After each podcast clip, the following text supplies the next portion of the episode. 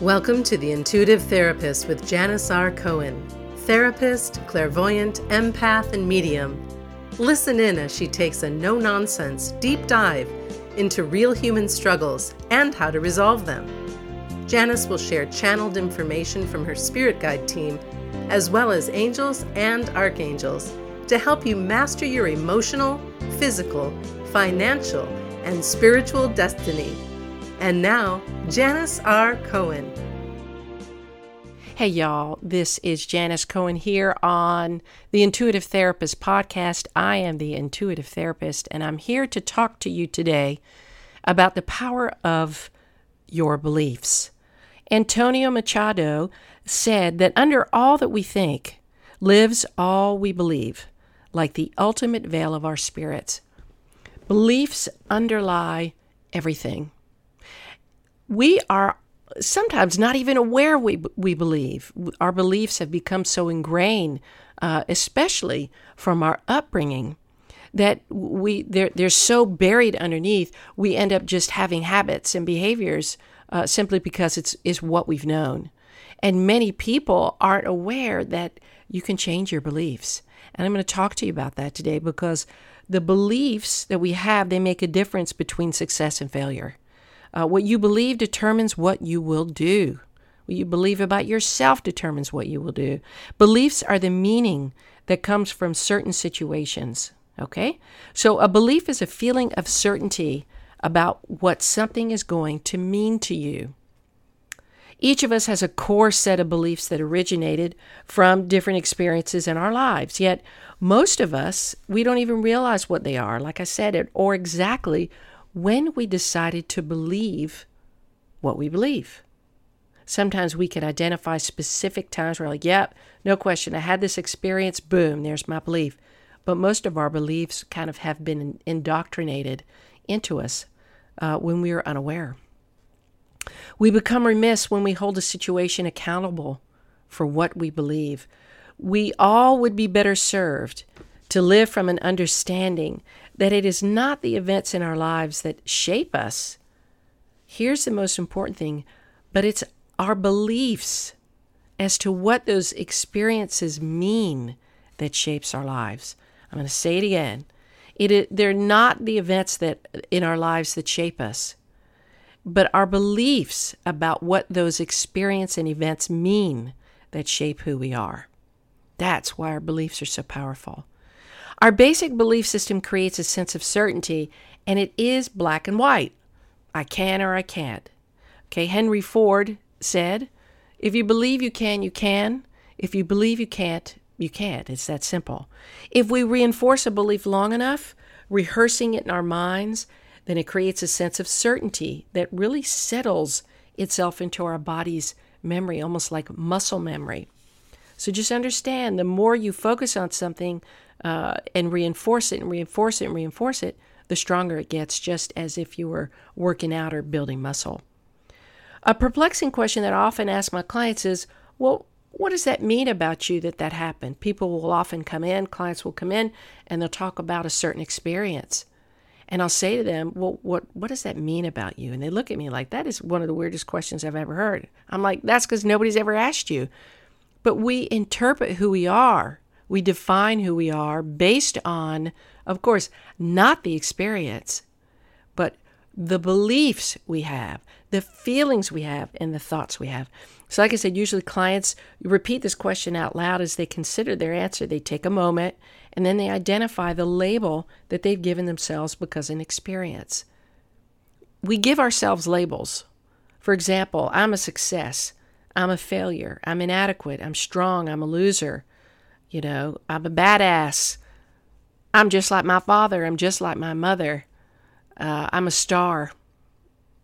Whatever the label is, I'm not good enough. Once, once I get my clients to distinguish between, you know, uh, who they are because of what they believe, and uh, then I ask them to really focus on being able to develop a strength based approach to who they have defined themselves to be. So, in other words, I'm asking them to kind of change who they think they are because of a circumstance, because it just takes a moment. So, I ask them to alter whatever disempowering belief that they have so that they can move into a more resourceful state and have more powerful beliefs that lead them into better directions in their lives. The challenge with disempowering beliefs is that they begin to limit our quality of life. Not only do we form beliefs without intentionally doing so, a lot of the times, like I said, as we grew up, we kind of experienced things, we were taught things, we took on our parents' belief system, our grandparents' belief system, aunts, uncles, whoever. Um, we also form these beliefs based on misinterpretations of what's happened. There are so many times that we misdiagnose something that's happened. And I'll tell you why. Because we are coming from our own value and belief system. We are not like anybody else. That's why relationships are so tough because you have two different people, even if you have the same values. You may not have the same beliefs. And so you might believe that a man or a woman acts this way or that way, uh, and then you start to clash. Your problem solving skills may be different uh, than that of your partner um, what you believe about religion or spirituality or health, emotional wellness, physical wellness, wh- whatever it is, when you have those differences in beliefs and values, what people should and shouldn't do, then uh, there's the potential to have discord and pain. Uh, and and once what's interesting is once we have these misinterpretations, these these uh, kind of uh, unwarranted beliefs, um, then the beliefs somehow become truth. When I uh, I mentioned something in a previous podcast about how uh, we form assumptions, and then the assumptions become what we believe, and then if we believe those beliefs long enough, then they become our truth. And I can tell you this: if those truths allow you to feel good, well, shoot, keep them. But if they don't, that's where the problem is, and that's what I want to talk to you about today. So, when a client comes into a session with me feeling negatively, it's important for me to find out if they believe they are in pain or suffering. So, I ask certain questions to distinguish if what they're saying is because of a single incident or if it's rooted in historical thinking. If someone believes that they're in pain, they, on some level, know that it is temporary. If someone believes that they're suffering, then they have adopted a pattern of beliefs that result in the feeling that pain will never end.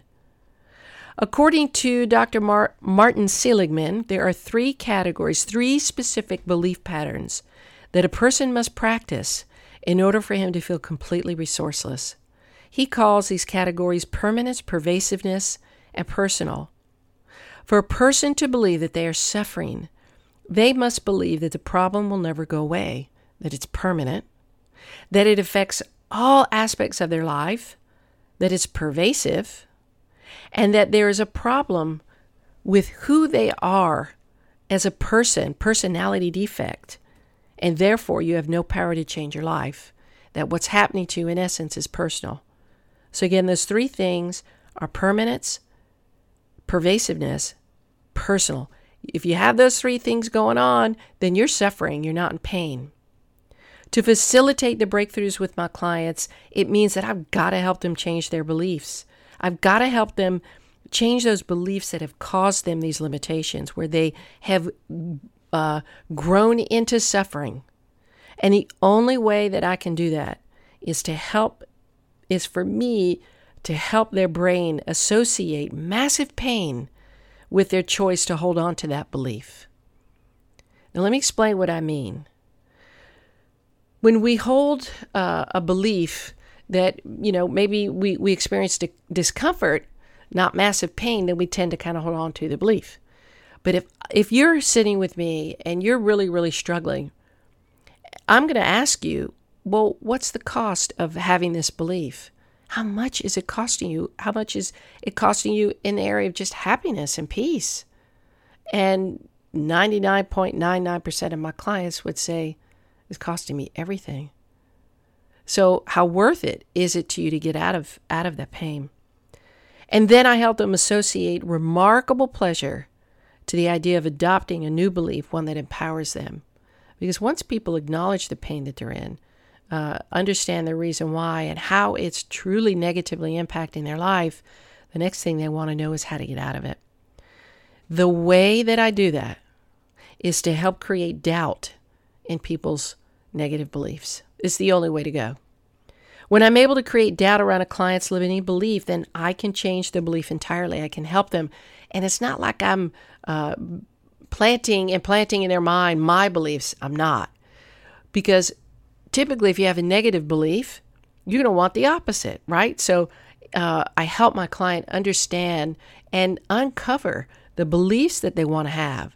Then they ha- then I help them adopt them as their truth. Most of us have habitually used a belief or a set of beliefs to defend ourselves from past pain. We carry these beliefs forward and apply them throughout our lives as an additional protective mechanism, right? So if I believe, let's say, for example, I had a crappy childhood experience where I felt neglected, I wasn't loved, uh, maybe there was uh, some uh, trauma of different kinds, um, then I'm going to make sure that nobody gets close. I'm going to make sure that um, I let somebody know that in a relationship, um, I already can assume that they're going to hurt me. You know, we could think things like that. And it robs us of having peaceful, good relationships. So, like I said, we carry these beliefs forward and apply them throughout our lives as additional protective mechanisms. It's as if we believe that, it, that at some other point in time we're going to experience the same type of pain, and we have to be prepared and protected. And that, for a lot of people, I will tell you what that's called, is called anticipatory anxiety. And when we have anticipatory anxiety, we are anticipating the anticipation of pain. We are so focused on the future of what we think going, is going to happen, the pain that we're going to get in. Guess where we're not? We're not in the present. And so I anchor my clients in the present. And the problem with this defense mechanism of uh, making sure that we convince ourselves that we're going to experience future pain is that the previous beliefs, like they, they, we think they're useful, we think they're helpful, but in reality, they're useless. Maybe at the point in time we formed a conclusion, but really, at this point in time, if you were to look at your life, knowing now how much power you have to change your beliefs, how much power you have over your life to take different uh, paths, to choose different actions, can you really be completely aligned with these past beliefs? Can you really, uh, can you really believe them anymore? And the question is, if you're going to choose to believe them, are you going to intentionally look for evidence to support your negative belief? Because if you do that, you're screwed. That's all I'm going to tell you. You will not be happy. But if you look for evidence where life is good, where that pain doesn't exist, where that belief doesn't apply, now you're talking. So, I question the limiting beliefs and interrupt my client's pattern of certainty, shaking up the previous references that they've used to justify their tight hold on their limiting belief. Some people feel like if I let go of believing something, I am so wide open and being vulnerable. Well, it's difficult. You can't let go of an old belief without being able to have a new one.